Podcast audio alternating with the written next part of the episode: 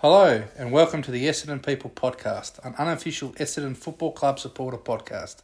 Hosted by Brendan and Mark, Essendon People is a podcast for those who live and breathe Aussie rules and the Mighty Bombers. From the casual fan to the hardcore supporter, if you have the red and black in your heart, then Essendon People is the podcast for you. Thank you for joining us. Let's, start, the pod.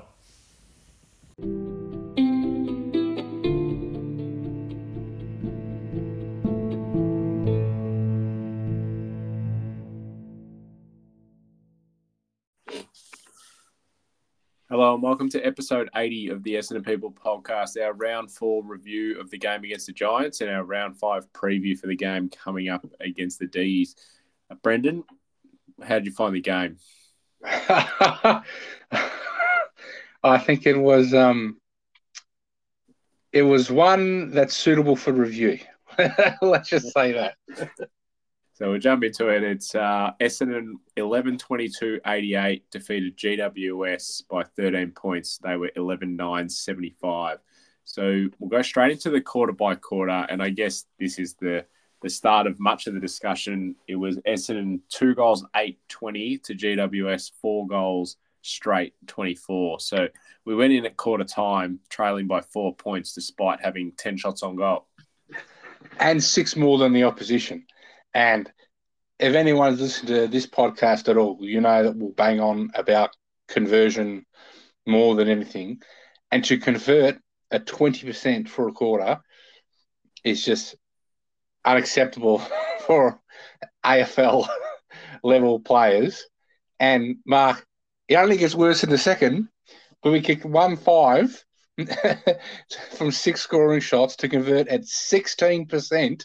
That's right, 1 6 all right, to GWS's two goals, 5 17. All right, so at half time, we had managed to have 16 scoring shots to 11, but only only scored registered 31 points. Three goals, 13 for a half of football and trail at half time. What what did you make of the first half? It, it was disappointing. It was frustrating. Yeah, I mean, if you look at it on the glass half full approach, we were getting plenty of the ball, having plenty of shots on goal, but we weren't capitalising and taking our opportunities. And um, because of that, I felt that we were lucky at halftime to only be down by 10 points. I think in that second quarter, GWS got it, got it together a bit more, and we could have easily been five or six goals down at halftime. So I actually thought we got out of it pretty lucky, uh, which led us into the third quarter. We then kicked five goals, six, uh, up the conversion to 45%. Still not great, but a lot better than what we were experiencing. And um, GWS had three goals too. So we won that quarter by 16 points and went into the uh, the final break with a lead of, of a goal. Uh, I guess, yeah, 11 shots on goal again in the third quarter was a promising sign that we were having so much of the footy and having so many shots at goal. Um, conversion obviously still not great, but better than what it was in the previous two quarters uh, which gave us that goal lead going into the final break. Yeah, and then in that last quarter there, three goals three to two goals two, um, won the game by, you know, thirteen points. Um, yeah, seventeen scoring shots to to nine in that second half. I guess the positive we can take out of the game, Mark, is that we had thirty three scores, shots at goal off sixty one inside fifties. So we're getting we're getting scores that just all behinds. So if we could, you know, if we just did a simple switch it around, if we kicked 22 goals 11, I think we'd all be very wrapped. but yeah, to kick 11 goals two, uh, 11 goals 22, and GWS kick 11 goals nine, it was one of those things all day. I was sitting there going, oh, this is going to bite us in the ass. It's going to come back to get us. You know, poor kicking, poor football. And I think it's just it were just lucky on the day that it, it didn't get us because nine times out of ten it would. And if we look through the stats, everything, to be honest, was pretty even. We had more contested possession, uh, which is probably a, good sign. Um, I guess disposal efficiencies showed that it was nearly 74% for us, which, to be honest, I feel like it's a bit of a lie. And we often talk about on this podcast that sometimes the stats do lie a little bit. Uh, you know, not not in a factual sense, but it's more what you see with your eye than what you see on paper. And what I would like, we don't have the stats in front of us, but we might do it for next week. There is a breakdown between kicking kicking efficiency and handball efficiency. So I would think that we probably handballed a lot more, and those numbers are generally up. But because our kicking at times was was quite poor, and it's funny how the how do the stats actually work? If you kick it for, if you kick it behind, is that registered as an effective stat because you've scored, or an ineffective stat because you could have had a goal? And where does that come into play? So that's like as you were talking about, where stats can lie a little bit. Another interesting one here is that we we dominated the hitouts. It was forty one hitouts to twenty five, but we didn't dominate in the clearances or in the centre clearances. They were pretty much bang on even. Um, include stoppage clearances in that as well. So um, yeah, interesting to note that we were on top in the ruck, uh, which I think everyone probably knew that GWS didn't have the strongest ruck setup going into the game, and uh, we weren't able to really capitalise on that uh, in the stoppages there. The other one is probably um, the inside 50s. Obviously, with all those scoring shots, means that we had more inside 50s. So we had 11 more inside 50s. Uh, we had 13 more scoring shots, but only won the game by um, 13 points, and that was to do with our 33% conversion. Yeah, and look, the work inside 50, apart from the uh, kicking a goal, was actually not too bad. We have 11, 11 marks inside 50s and 10 tackles inside 50. So that's probably what allowed us to get so many shots on goal was at repeat effort, the defensive work, which is something that we've um, struggled with over the time. So it's good to see, you know, the two young small fields and Menzies and, and Davey, even Jakey Stringer got a couple of tackles inside 50 there and really set up his game on the back of working hard defensively. We'll move into the good, bad, and ugly. So to start us off with the good, um, three out of four wins to start the season. To be honest, that's probably better than I expected. And we did look at the first four games and say, hey, we're a shot here. But based on the baseball coming off last year and kind of the level of our performances, I think if you had have offered me three out of four wins at the start of the season, I would have taken it in a heartbeat. So I think, you know, there's been times on this podcast over the last month in these games where we've voiced frustration, and this one's probably no different um, in the first, you know, six minutes that we've been on now. But uh, I think overall, three out of four wins is a pretty positive start to the year and is um, going a long way to making a lot of fans pretty happy and giving them a bit of joy. Especially with those all those games, we haven't dominated from siren to siren. There's been parts in games where we started slowly in a couple of games. The opposition has come back at us. They'll have had a run on them. We've had the lack of momentum. And in previous years, we've really struggled to, you know, stop the momentum early or even come back into the game. So those are positive signs in the wins this year, whilst recognising that there is room for improvement going forward. I guess one area of the ground that we, we really worked well on the weekend is the ruck, and obviously the duo of Draper and Phillips. I know, Mark, we're, we're both big fans of playing the two ruckmen there. And thought on the weekend it worked really well. So big big Drapes had 15 disposals, five marks, kicked one goal, one, along with three Sid 50s and three clearances. And then Phillips, despite only having six disposals, had the six marks, five inside 50s. I thought Phillips had a very big in, impact from low possession. I think early on he was probably close to our best player. Gets around, he puts his body in the right spots, spots, and if he doesn't mark it, it brings the ball to ground in the contest and gets the smaller players involved. And I think that's really, really important for all key position players, but especially the, the second ruck who's kind of playing forward of the ball, who's kind of he's just getting there. Don't get in the way of the forwards and their leading patterns, but be a presence, bring impact.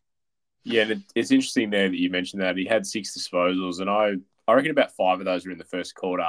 As you said, he was sort of started really well, um, but I felt the as you said his his influence continued through the game. So just goes to show that yeah, you don't have to get a lot of the ball to to have an impact on the game. Someone who did get a bit of the ball and had a big impact on the game was Jake Stringer. So he had the 15 disposals and he kicked four goals, six. Uh, had the three tackles with two of those inside 50, as you mentioned as well, and um, got himself four clearances. So I, I, felt like Jake was one of the turning points. I think Phillips was one of those guys who stood up early and sort of showed that effort. And then I felt like Jake was probably the other guy who um, who really kind of took it upon himself to try and turn the game in our favour and, and start something different happening. And yeah, he was inaccurate, but if you're having 10 shots on goal and you kick four of them, I think I'm pretty happy with that anyway. Well, yeah, I think uh, I was watching Footy Classified last night, and they had uh, the coach Brad Scott on, and Kane Cornes uh, said, "Are you disappointed you don't get that more consistently out of Jake?" And I think Brad Scott said it quite eloquently. He said, "If you had ten shots on goal every week, you'd be the best player of all time." so that's not a realistic ask for um for a player to have ten shots on goals every week. But um, yeah, I just think what I was more surprised with wasn't the offensive stuff. I was more pleased with the defensive stuff, like you mentioned those those tackles, the presence, just being a being a big ball. A couple of those behinds, he's just he's just gone in there, ripped the ball out of the pack, and slapped it on his boot to try and progress the ball forward. And in the past, we've been guilty of trying to be a bit cute, trying to kick through things. So sometimes you just need someone to get in there and get the ball out going your way. And I thought Jake did that really well for us on the weekend. We'll move on to the midfield now, who won plenty of the ball. So read through a few of the players here and a, and a couple of general stats. Parish 30 disposals, Merrett 28 disposals, Shiel 28 disposals, Setterfield 21, and uh, Martin 24. So um, yeah, some some good numbers there uh, from the midfield, all sharing a pretty equal uh, spread of the footy. I, I, guess GWS's midfield also went pretty well, but um, uh, yeah, can't really complain about that. And probably a bit of a special mention, I guess, to Dylan Shiel. Had a had a bit of a rough start. I feel like last year, or, or through the middle of the year at least, had a had a good finish to last year, and has started this year in ripping form. So uh, it's good to see Dill playing with some confidence. Yes, and it, the I really like the blend of our midfield at the moment. There we got Parish who's winning a heap of the ball and getting massive amounts of clearances and score involvement, seven a piece each. Merrett has started to hit the scoreboard a bit more this year, which I think has been one element of his game that's kind of stopped him from being in the elite. So he kicked one goal, one on the weekend. Shiel, as you mentioned, is being impactful with his kicking. I think he's starting to grow more confidence in that. Had the six inside 50s. Setterfield has been a, a real standout across the across the side with his defensive pressure. So he had seven tackles, which was a, a high for the side on the weekend. And pretty much every week he's the, he's our leading tackler, and really using that big frame to good effect, which you know adds the composition. And then Marto on the wing, two goals, one six score involvements. He's a really important player for us in score involvements in that he's part of the chain that sets us up to score. So often when we kick a goal, somewhere in that chain, Martin's had a big impact, and that's really important for us uh, to be successful. And hit the scoreboard three times himself is, is pretty handy to, to kick two goals, one as well. So we'll move on to the bad. Uh, the ball got over the back a few times in the defensive half, which left us really exposed. And I guess a, a, stat that not necessarily directly relates to this, but maybe shows the defensive pressure in general, is that there was nine players that laid one tackle or less, and five of those players didn't lay a tackle at all. Um, some of those players around the ball plenty as well, and, and could be giving a bit more defensively. So I guess the concern is there that just you know maybe GWS weren't the strongest competition uh, to play against, but if we do play against some stronger sides, if the ball's going to get over the back like that, we're going to quickly get exposed, probably like we did against St Kilda really in that first quarter. And we talked a lot last year, Mark, about a good marker for what's par in a game should be one tackle a quarter, you know, for, for every player. You know, when you consider that, you know, Setterfield's had seven on his own, and I think four of those nine had one tackle. So nine players in total had half of the amount of tackles that he had himself. Um, yeah, it's a real, real sign that that is something that needs to be improved.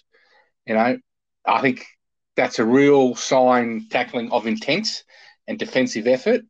And you know, you don't have to be the best player to tackle. It's all about effort and willpower. So to get those tackle number up, I think will make us a more dangerous side and a side that's harder to play against and harder to score and move the ball against. And that's really important because that's probably our biggest weakness ball getting moved against us, especially defensive transition from our back line, oh, our forward line into our back line. The next one here in the bad category, we just gave the midfield a bit of a rap for their performance, but maybe more so from a coaching point of view, um, or a selection point of view, perhaps as well, is the lack of midfield creativity. So we've mentioned this a few times uh, this year already that Uh, centre bounce attendances on the weekend, no Perkins, no Caldwell, and only two for Stringer. Um, if anything, I would have expected none from Stringer, considering you know that he was coming back through the VFL recently, and would have expected that maybe Caldwell and Perkins share some of the load. So, like as you said, we've got a good midfield mix, and you know maybe the idea is not to play with that too much, but at the same time, we need to be getting experience and you know rotations through people like Perkins and Caldwell. They they've come to the club as midfielders. Yeah, they might not be able to get you know ninety minutes in the midfield at the moment in there, but if something, God forbid, was to happen to one of those guys that we just mentioned that played in the midfield on the weekend, we need these guys ready to go and to have the confidence to go in there in a 10 centre bounces and play in the midfield. And like we discussed with Setterfield, they, they're points of difference players in that midfield. Caldwell is can win his own ball. He's great beneath his knees. He's a one-touch player beneath his knees, but he adds that defensive pressure. He can do a tag job. He can, you know, he can win his own pill. And then same with Perkins, bigger frame. He he's a forward of centre player, Perkins. I don't think he's going to be circling around the back, getting too many cheap touches, one man at the back, handball receive. He's a see ball, get ball, push ball forward. Right. So we need those players in our midfield because what happens if Setterfield goes down? We don't really have anyone to, to replace that that role that he plays. Perko could be that guy. Right? If we get a case, you know, in the coming weeks, we're playing some pretty good sides with a lot of good midfielders. We need to lock down on a particular player that's really, really hurting us. If we haven't exposed someone like Caldwell in that role consistently, right? Well, then you're asking a Blake to kind of, yes, he can do it, but he hasn't done it very often.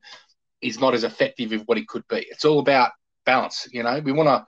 Everybody wants to win the ball, but sometimes you need to balance winning the ball with defending. And you know, we talked earlier in the year, Mark, about the old ice hockey lines theory of how you kind of you balance your midfield and they rotate in and out. A bit more of that would be good. Good to see. Next one here is moving on to a different positional line is probably the halfbacks here. So the halfbacks also got plenty of the ball, but at what cost? So Redman, for example, had a really good game, but he was playing on Daniels, who also had a good game. He had 22 disposals, six marks, kicked one goal, one, six inside 50s and eight score involvements. So when you balance that out, you know, maybe they equaled each other out. They both ended up kicking a goal. They both had score involvements. Then we move on to Andy McGrath playing mostly on Callan Ward. Ward had 22 disposals, five marks, kicked two goals, one, had six score involvements. I felt that at crucial times in the game, he popped up and and was able to get on the end of um, some shots on goal. Then we've got Jake Kelly playing on Toby Greene. Obviously, Greene's an incredibly hard player to match up on and play, but you know had 18 disposals, eight marks, kicked two goals, too. You know, could have easily equaled Jake Stringer with, with the goals. So probably to a lesser extent Kelly, because I think that that's a harder role to play on that lockdown, you know, elite forward. But for Redman and McGrath, there, the players that they were directly opposed to also had plenty of the ball, and um, I guess we want a defensive mindset probably first from those sort of guys. Yeah, especially as a backman. Look, and we ta- ta- identify those three players because between them have had nine shots on goal and kicked five goals themselves, in addition to 15 inside 50s. Right? And yes, it's really good to be really attacking. Like Redman got was in the coaches' vote, and I thought did played a really offensive game really well. But I think his overall performance is probably lowered because he's playing on someone that's had an equally impactful performance. And I think if we had have lost this game, right, I think we'd be talking a lot about, geez, Daniels, he had a big impact in the game. Ward, a big impact from the game. I know we were talking to Callan Ward, he's almost like back to his his all Australian best there. And he, and Ward is always someone that plays well against us, has since he's been at the Bulldogs. Just a real difficult matchup for us. So we, we need to really focus on those types of players and stop them impacting the game. So yeah, it's just something to remember going forward is yes, it's great to be attacking and help set up our play. And the, the modern football is, you know, the whole quarterback, you move from half back and whatever. But you're a defender first. You got to beat your man first and then be attacking. That's how that's how I see it. Last one we've got in the bad category here is just playing players out of position again, and we've harped on this a few times this year. But Langford, he was down back again. He had 12 disposals, three marks, and four tackles. He went forward for what felt like three minutes and managed to kick a goal pretty much straight away. And then the next time I saw him, he was down back again. So I just don't really understand why we've got a guy who plays well playing forward, doesn't set the world on fire down back, and we've probably got other people to cover that role. We're crying out for a forward at the moment with all the injuries to you know people like Wright and Weideman uh, and the like, and we're not playing this guy forward who can give us something up there as well, potentially, you know, as, as sort of that taller target uh, playing that role. So, yeah, just baffles me a bit why we're not playing Langford forward all the time or at least more often. I agree with you, and I can I can understand why Brad Scott and the coaching team have looked to play Langford behind the ball. He's a good kick, a solid runner, strong body, body good overhead. But I'll just read you through a couple of names. These are all guys who are defenders or who could play in that role. Ridley, Redman, Kelly, McGrath, Durham, Heppell, Laverty. That's one, two, three, four, five, six, seven. That's seven blokes in the actual side that played on the weekend that could play the same role or similar fold that Laverty plays. And then we've got Hind and Massimo, who, whilst not going to play the exact same roles that we're asking Langford, are defenders who provide run and carry and kicking in their back in the back line. So that's what nine players that can play that role. Now, I ask you, Mark, can you name me the players who are currently available to play in forward line who are capable of taking a mark and kick five goals? Yeah, I'm going to struggle there. Like Weideman obviously went out of the game early, and you would you would hope to throw him in there. Wright's obviously on the sidelines for the bulk of this year, so we can't can't include him at the moment because he didn't play on the side on the weekend. Uh, you know, Draper had to drift forward, so you could maybe throw Draper in there as a resting forward. Phillips, you could maybe throw in there. So we're up to maybe like three at the moment. Uh, Stringer, Stringer, Jones, Jones. So what you've what you've listed there is you've listed a bloke that's out for the year with a shoulder, two ruckman, uh, one bloke is coming back off a poor pre-season in Stringer, Jones, who every week this week the entire Essendon community has said, "Oh, geez, he's struggling. And he could be dropped," and then a bloke that's just been concussed. and then we're looking at guys in the VFL, Paddy Voss, who hasn't played a game, Kaine Baldwin, who's actually playing as a defender, and Nick Bryan, who's currently injured, but he's a ruckman. So I would suggest, you know, with all the blokes we could possibly play as defenders. We're overstocked in that area, and we're understocked in the forward line. So use the asset that we have in Langford and playing forward, and hopefully um, we can get a perform. Imagine if we had Stringer and and Langford played the two weeks they had in the same game. It would be bloody difficult matchup and side to beat. I don't think there's anything I can add to that. It's uh, I think you can say that you rest your case. It's uh, well put. Um, we'll move on to the ugly category. We'll roll through this pretty quickly, but conversion we've banged on about it a number of times, and we've obviously mentioned the 33% figure. So there's not much more to say there. Conversion terribly ugly this week. Injuries to Weideman and Davey. So Weideman obviously with the concussion that you just mentioned. Davey was hobbling around with an ankle-related looking injury um, at the end of the game. So hopefully that's nothing serious and then I'll let you have a talk through disposal efficiency that was below 70% for some players. Yeah, so 11 players, so half the side went below 70% in efficiency. And this was a game played under a roof in pristine conditions. Um, I wouldn't say the game was under immense pressure. I think at one stage they had the uh, the pressure ratings on Fox watching back on replay, and both sides were listed as poor. So for for two players to be under fifty percent and the majority to be in the in the mid to low sixties, I think is a concern when you're thinking this is played a game under no pressure in perfect conditions. Move on to the Heath Hockey medal. I'll start with mine, and um, there might be some names in here that people maybe don't agree with or a bit surprised by. So I might just give a bit of a description of my reasoning. So Jake Stringer, five votes. Thought he was really the difference early. Nic Martin uh, was really clean, and uh, I thought that he played well beyond his years of experience. So four votes for Nic Martin. My three votes I gave to Zach Merrett. Uh, I thought that he stood up and, as you said, starting to hit the scoreboard. I was really hoping that that second goal went through. That would have been really the icing on the cake to the game. But I thought he had a really well-rounded game anyway.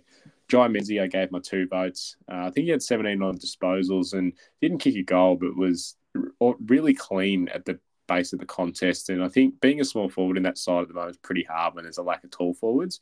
So I think Jye's done really well and had a good game on the weekend. And then Andrew Phillips, I gave him a one vote. Not often that you give a guy votes who's had six disposals, but as we said earlier, it wasn't really about the disposals. It was about what he was offering and the, the difference that he was bringing to the game. So my five votes were Jake Stringer, four votes Will Setterfield, three votes Zach Merrett, two votes Nic Martin, and one vote Sam Draper. Let's go to a break, Brendan, and come back with the VFL news.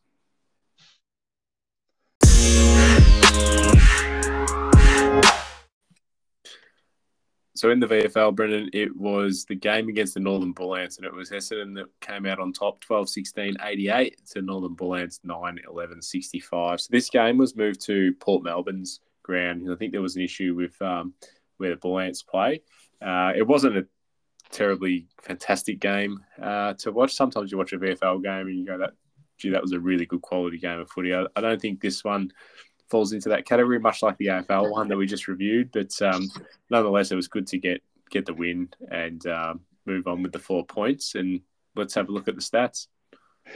Well, yeah. Well, I guess the first stat there is conversion mark 12 goals, 16. So 28 shots on goal there.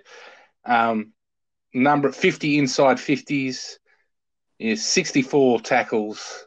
And I guess the kicks double the kicks to handball, which I think is a positive sign. Yeah, definitely. It's uh, definitely the right way to play, and be um, it's going to be good to, to continue watching the VFL and hopefully, as that group gets a little bit closer, there's a lot of new players obviously playing with each other as they gel a bit more. Be good to see where they are at in another month or so. So, of the AFL listed players, uh, Ben Hobbs had a really good game 27 disposals, four marks, kicked one goal, one, and had seven tackles. So, He's doing everything he can to force his way back into the AFL side. Will Snelling, 25 disposals, five marks, two goals, one, and nine tackles. So pretty similar games there from Hobbs and Snelling, both both putting their hand up. Lewis Hayes, 17 disposals, uh, the seven marks and a tackle. Good game from Lewis Hayes because um, uh, Baldwin was out and Hayes had to sort of step up a bit. He's a he's a real tall tall player, and uh, yeah, like what I'm seeing so far. Nick Hind had the 20 disposals, six marks and a tackle. Alastair Lord, your boy, he had the 18 disposals, five marks, and a tackle. And I'll let you continue on. Uh, Rhett Montgomery, 21 disposals, nine marks, two tackles. He's another one we can add to the list, Mark, of uh, senior mature players that can play in the back line so Langers can go forward. Uh, Paddy Voss, 11 disposals, six marks, uh, another five shots on goal. Unfortunately, this week, we'd like the senior side kick one goal four, five tackles, Tex Wanganeen, seven disposals, three tackles, two marks. Kean McBride, a, a bit of a bigger game from Kean this week. 10 disposals, three marks, four hitouts, and one behind. Massimo, 16 touches, five marks. Tipper, 10 disposals, one mark, two goals. And Anthony Munkara is doubled his output from last week, two disposals and one tackle. So all around, Mark, what who who of that lot do you think is uh, is going to come in? Hobbs and Snelling had really good performances back to back. Uh, those tackle numbers from two smaller players, seven and nine respectively, I think I think it's really really big, and they're probably the two guys ahead of Hind and, and Massimo who who had good days, but certainly weren't the standouts.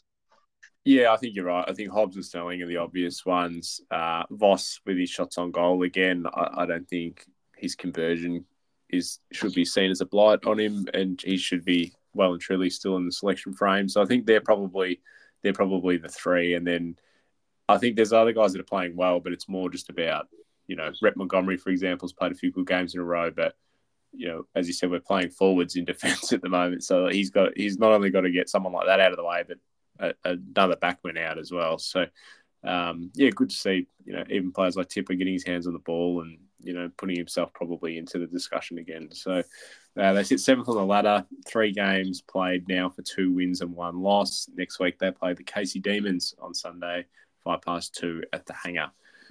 Uh, we'll move on to the VFLW now. It was um, pretty hard game. It was Essendon two goals, two fourteen to Carlton ten goals, eight sixty eight. So copped a bit of a beating there uh, from the arch rivals, and um, the stats sort of showed that uh, a, a, little bit there. They sort of had the better of, of most parts of the stats. Uh, there was a lot of tackles in this game. We had the seventy six tackles, which was a good sign of the pressure. Um, they really beat us up around the ruck and uh, also the inside 50s there as well. That's right. So we'll just go through the, the leading disposal uh, getters. Uh, Alana Barber starting, continuing her really good start to the season 19 disposals, one mark, and three tackles. Uh, Sophie Molan, 19 disposals, five marks. Bella Clark, 14 disposals, two marks. And the big ruckman or ruckwoman, Meg Ryan, 13 disposals, two marks, six tackles, and 17 hitouts. That's a that's a big game from a, from a ruck in the in the women's game. And then obviously our two goal scorers, Joanne Doonan, 17 disposals, five tackles, and Paige Scott, 13 disposals, four marks, and six tackles, both with a with a goal each. So the, the girls sit 10th on the ladder after three games. Uh, they've had the one draw in there as well, so two losses and a draw. They play Casey as well next week at the hangar uh, at 11 a.m. So just before the VFL on Sunday. So you can do the, the double at the hangar, given that the the um, AFL team will be interstate. Good opportunity to support the other uh, divisions of the club down there at the hangar. So let's take another break and we'll come back to preview the AFL game.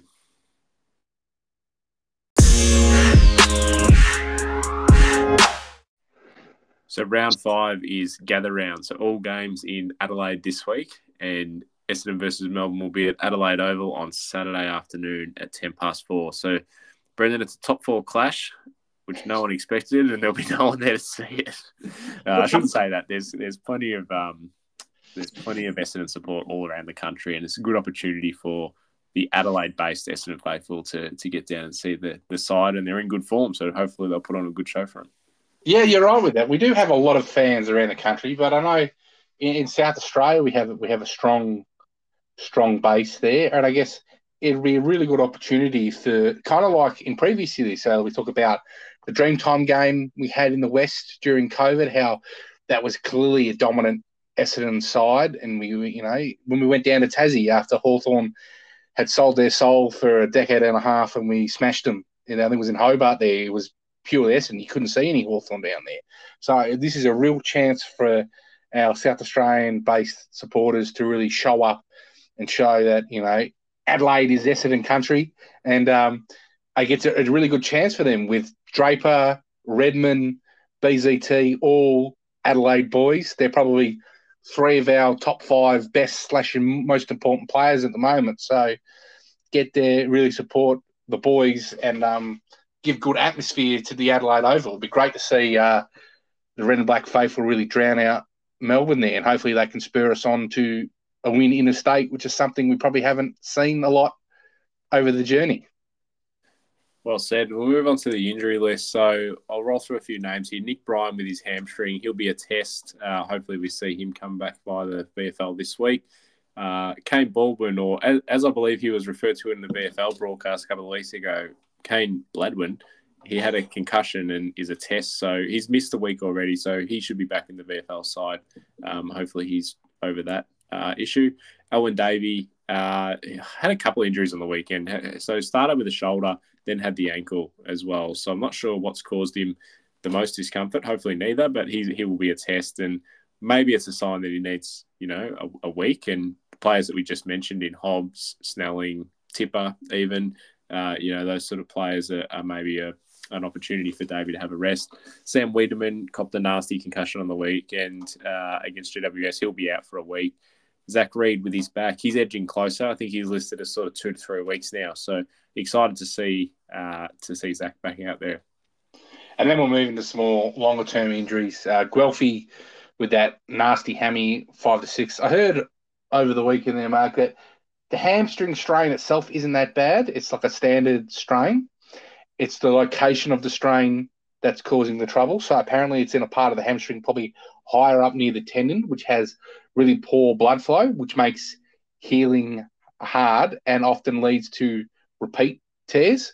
and so that's the length of the injury. Is that it's the location, therefore they have to just give it time to make sure it doesn't repeat, as opposed to it being a Matty Lloyd hamstring off the bone type tear.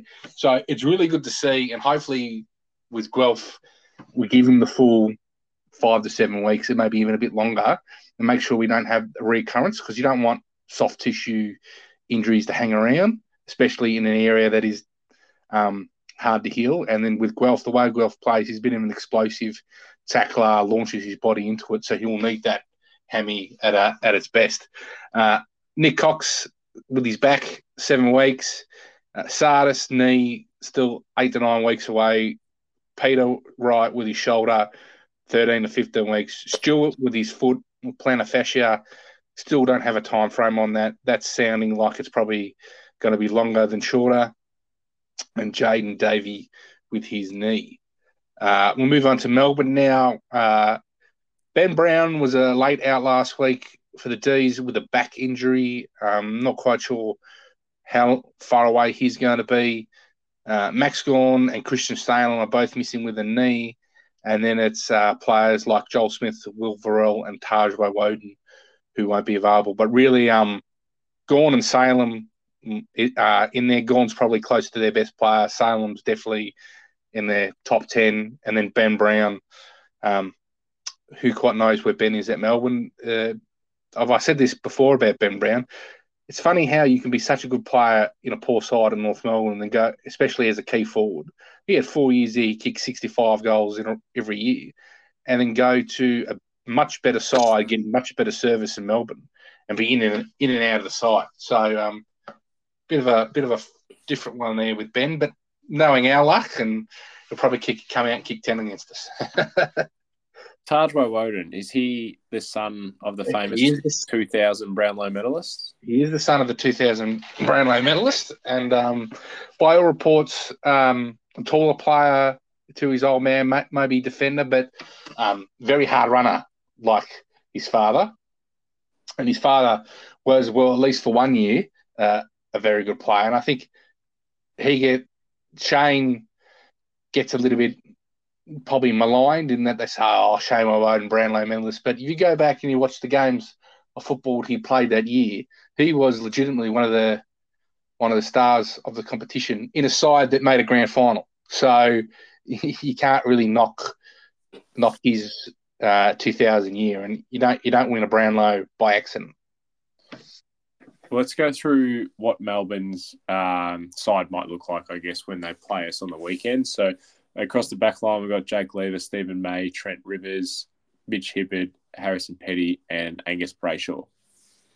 Uh, the centres are Orky Hunter, Ed Langdon on the wings, Clayton Oliver in the middle, followed by Brodie Grundy, Christian Petracca, and Jack Viney. And through the forward line, James Harmes, Tom McDonald, Jake Bowey, uh, Kysaiah Pickett, Jacob Van Rooyen, Bayley Fritsch in the forward line there. And then on the interchange bench, Tom Sparrow, uh, Bailey Laurie, Alex Neal-Bullen, Charlie Spargo, and um, some other names we've got here that might be the sub is someone like James Jordan. And then emergencies would be Adam Tomlinson, Jake Melksham, Kade Chandler, and Ben Brown, who you just mentioned. So I guess reading through all those names, um, you know, we've just listed probably 26 odd names. Um, pretty pretty strong depth that they've got there, Melbourne. Yeah, that we'll just go from the back line there. Stephen May is probably the best defender in the competition, if not top three. Uh, Harrison Petty is actually one of the underrated players in the competition. Strong player, strong above his head, can play either end. Here's someone we got to watch. Uh, maybe they flick him forward as a bit of a swing man, goes for a take a mark, kick a goal. Uh, Lever is a good as that third up player, nobody kind of float across, help you. Uh, Rivers is coming into his own as a player and potentially might push into the midfield a little bit. Angus Brayshaw Melbourne supporters and inside the Melbourne team itself, they rate exceptionally highly for the what he does, the role he plays. He's kind of like that gel glue guy that makes all the other pieces work better for the role that he plays, bit of an unheralded role. And then uh, the big pig Hibbo, I think all Essendon fans uh, know how damaging he can be, and especially that, that big left foot off halfback. He's been a very good player at both Essendon and Melbourne, and um, be good to see him play on the weekend. Do you want to talk through the uh, star-studded midfield of the D's? yeah, I guess where do you start? You know, you mentioned um, Ed Langdon on the wing and Lachie Hunter. You know, they're very established players. Ed Langdon was a, was a huge part of their premiership side only a couple of years ago. Uh, Clayton Oliver needs no introduction. He's just a, a really hard hard nut, sort of hard running, high possession player who, who gets plenty of it. Then his mate there, Christian Petracca, is much the same, but probably with a with a touch more class added that can do kind of those special things around goal and um, you know, it's big long kick as well, so he's dangerous no matter where he is on the ground. Jake Viney, another hard nut who you know goes in, dives in, gets the ball, um, you know, tackles hard. And then uh, Brodie Grundy there in, in the rucker, you know, they were unlucky to lose Max Gawn, who was arguably the best ruckman in the comp over the last you know two or three years. And then um, got Grundy, who was probably the, the previous the, the successor that before Gawn as the best ruckman. So um, he stepped up into that role. So probably fortunately we don't have to play against both of them, but there's just stars everywhere through that midfield. Yeah, Oliver and Petracca in particular, they're probably two of the best five midfielders in the competition. And if you included all players, they'd probably both be both be top ten. Um, two big, strong bodies, um, but play really well together.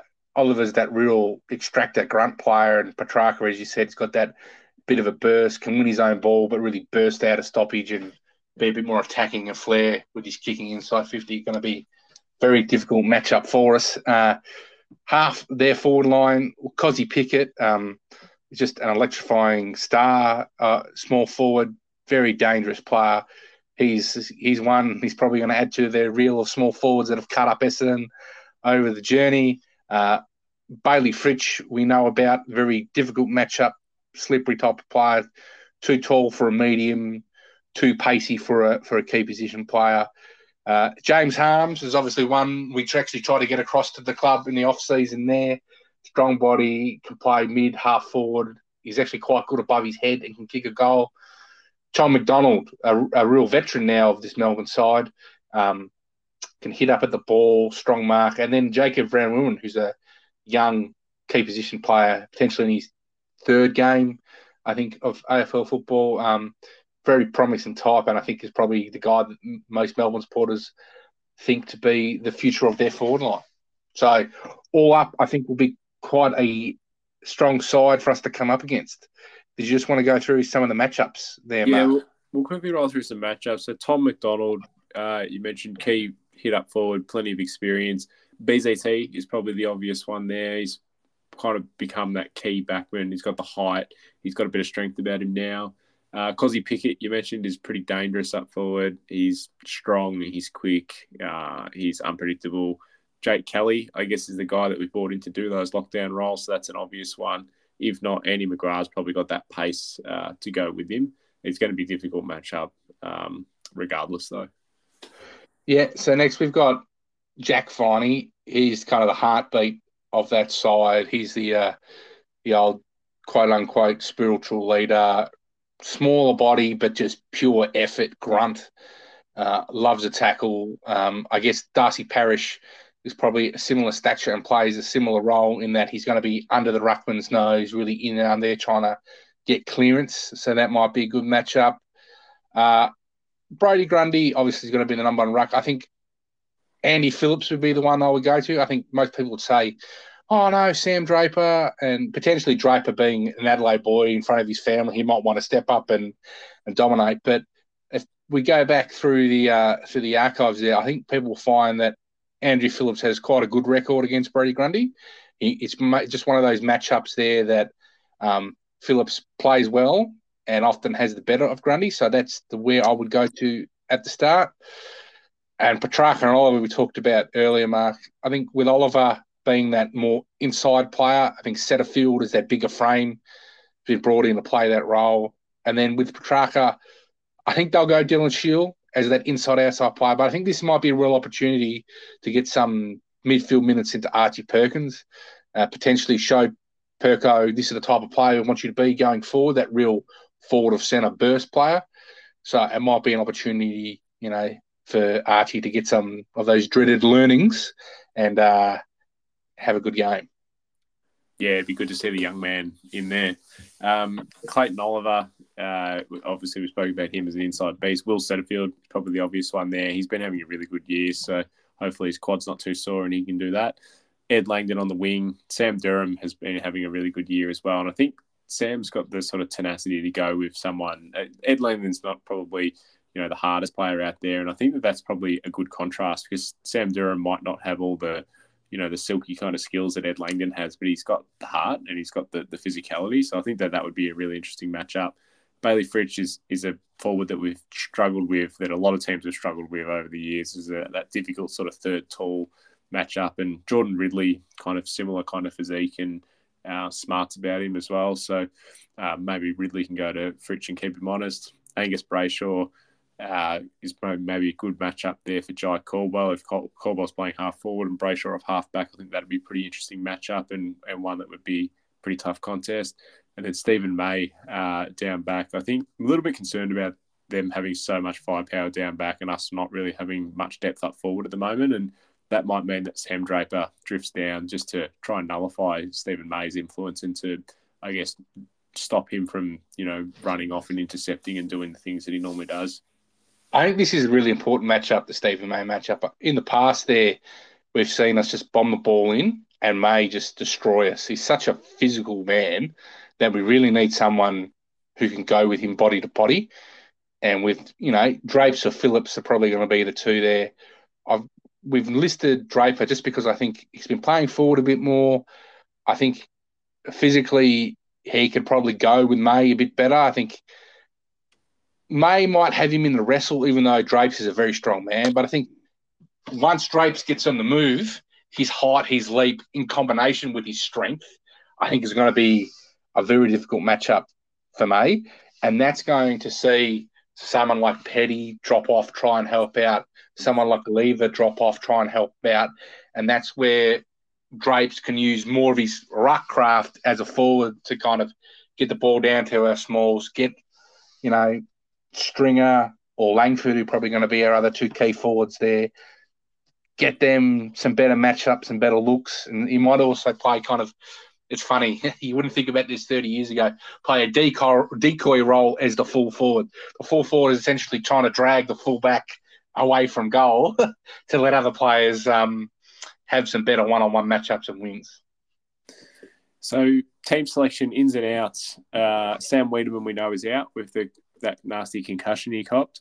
Um, we don't, well, we do and we don't have a, a, suitable replacement to come in. So I guess, um, do we have another full forward, centre half forward sitting there? Kind of yes, kind of no. Probably more so no in, in the traditional sense of the word. But there is a guy obviously playing that role at VFL level, and we know that that's Voss. So um, he's an option there. But the one that we've listed on the sheet here is actually Ben Hobbs um, I guess, most informed in the VFL and um, and uh, could possibly come in there. So what, I'll let you move on to the next one. Yeah, so you talked earlier about Alwyn having the stinger in the shoulder and his ankle. Might be just a chance just to rest him. You don't want to burden a young player with injury, making him play travel as well. So Will Snelling could come in uh, for that. And then Harry Jones, again, we don't don't really want to criticise the young guy too much there, but you talk about Voss. Uh, Kaine Baldwin should be fit as well. So potentially, if we wanted to uh, drop Jones as well as Weideman, there's Voss Baldwin combination. Uh, Baldwin is a South Australian, so I know my, some people might think that's a little bit silly, but I do think subconsciously guys like that might want to lift, especially they're playing in Melbourne a lot of time you don't really get back to play against friends and family in an opportunity where you might have the majority of the support there as well. So I think he could come in and play a role, and then obviously Vossi there. Um, yeah, we uh, finding a replacement for William is difficult in that they've talked a lot, or Brad Scott has talked a lot about every week in the post match How did Patrick Voss go today? How's he? You know, they talked about yeah, he's doing a lot of things well, but there's a few things they want to get his game working a bit better. So when he comes into the senior side, he can um, perform straight away. And I think reading between the lines in that they want him to get up the ground a bit more because you know we talk about how he's not really playing a similar jo- game to Jones. Jones is that hit up player in an AFL. That's how he's getting a lot of his possessions. Whereas Vossi at 194, he's able to monster guys in the VFL, but will he be able to do that at AFL? So Vossi did come in. He's 19. He'd play full forward. Could he go to Stephen May? Now you think Voss is big and strong and bullocking, but so is Stephen May, and Stephen May's got a decade of lifting weights and wrestling big boys on him, and do you really want to expose Voss to that matchup in his first game? Baldwin is only a couple of years older, but I think the difference between 22 and 19 might be enough to see him get a game. Having said that, he's playing back in the VFL, so haven't really set him up to come in as a forward. So I think it's unlikely. I think Jones will stay on the side, but if we did want to replace Weideman with a like for like player, I think it's out of Voss and Baldwin. The other one that we don't have mentioned on the sheet here is um, Dyson Heppell. And uh, the reason I bring this up is not because of the form and all the discussion around him. I think he actually had a really good game on the weekend and played that role well. Um, I think the reason why I bring this up is because earlier in the year, before that discussion even started, before before a ball maybe episode bounced, um, Brad Scott actually mentioned that you know he'd had a good preseason. He played, I think, every game or all but one game last year, and he, he made reference to the fact that they would manage him through the year, which to me indicated that maybe some of these interstate games, um, maybe he wouldn't go, maybe maybe you know he'd be rested for those sort of things or whatever. So I think that there's going to be games where he gets rested and managed, um, so that he can see through the year and and be able to contribute through the year. So it wouldn't surprise me if we see Heppell as just a, uh, I guess, listed as managed, and and it be a genuine managed slash rest. Um, that that's the one that wouldn't surprise me if that got thrown up on the on the selection. Yeah, came in as a sub like last week. Dyson had the 19 touches, three marks, three inside 50s, three rebound 50s, and a couple of tackles. I, as you said, thought he played a pretty decent game for coming in the position that he did, but it was one of those games in the weekend where, apart from Jake, uh, nobody really stood out as having an excellent performance. Dice also went at 100% efficiency, which I think probably silenced some of his critics and um, was also p- pretty notable in a game where efficiency wasn't very notable itself. So, um, yeah, I can't, I can't, really fault the game he had considering the role that he was playing. But I, I do like your suggestion of um, him being managed on some of these interstate trips.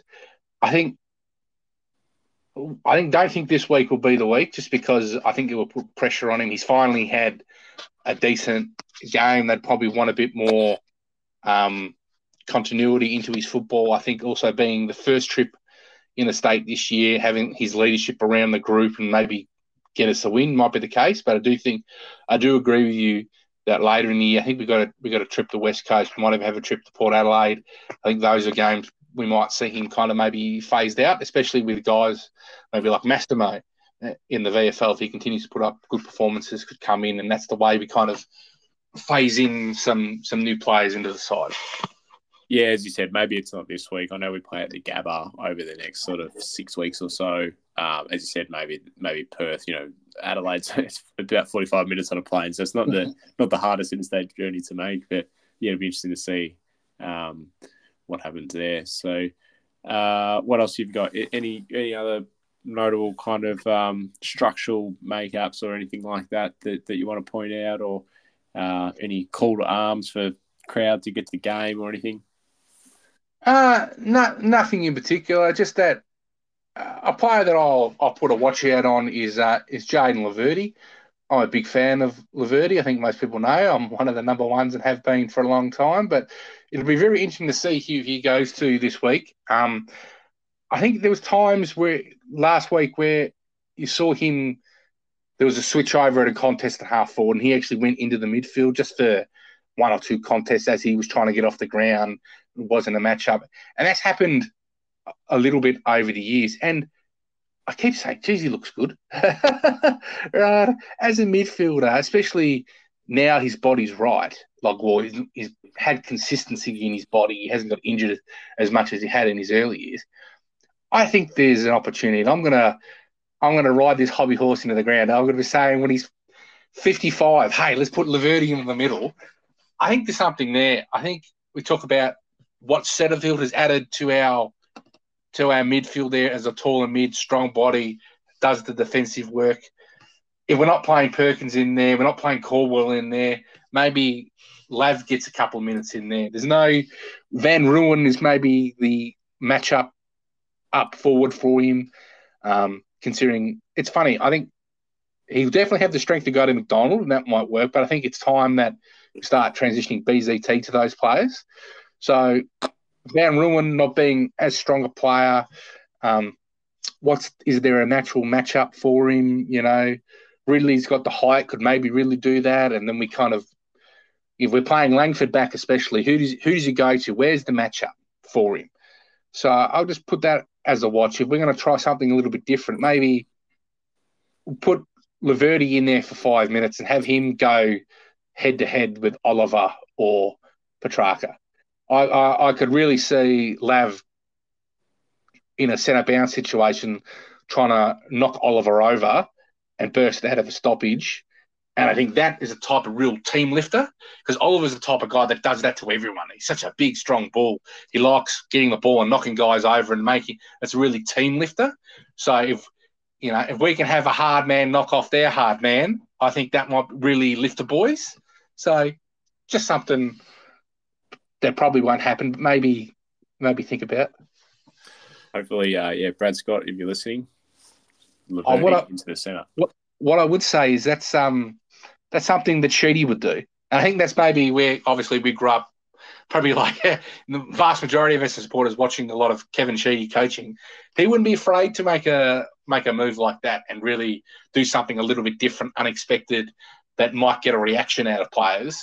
So I think that's something we've all, we should always keep up our sleeve. And I think Mark has been a, a criticism that we've had of the coaching over the, the past two, three, four coaches that we've had is a bit of a lack of creativity in the midfield there and a lack of creativity in coaching, especially in the midfield there. So yeah, that's one to put up a slate. But as you said, if if, if Perkins and Caldwell aren't getting the game in the middle, I don't know how uh, how Lav's going to get in there.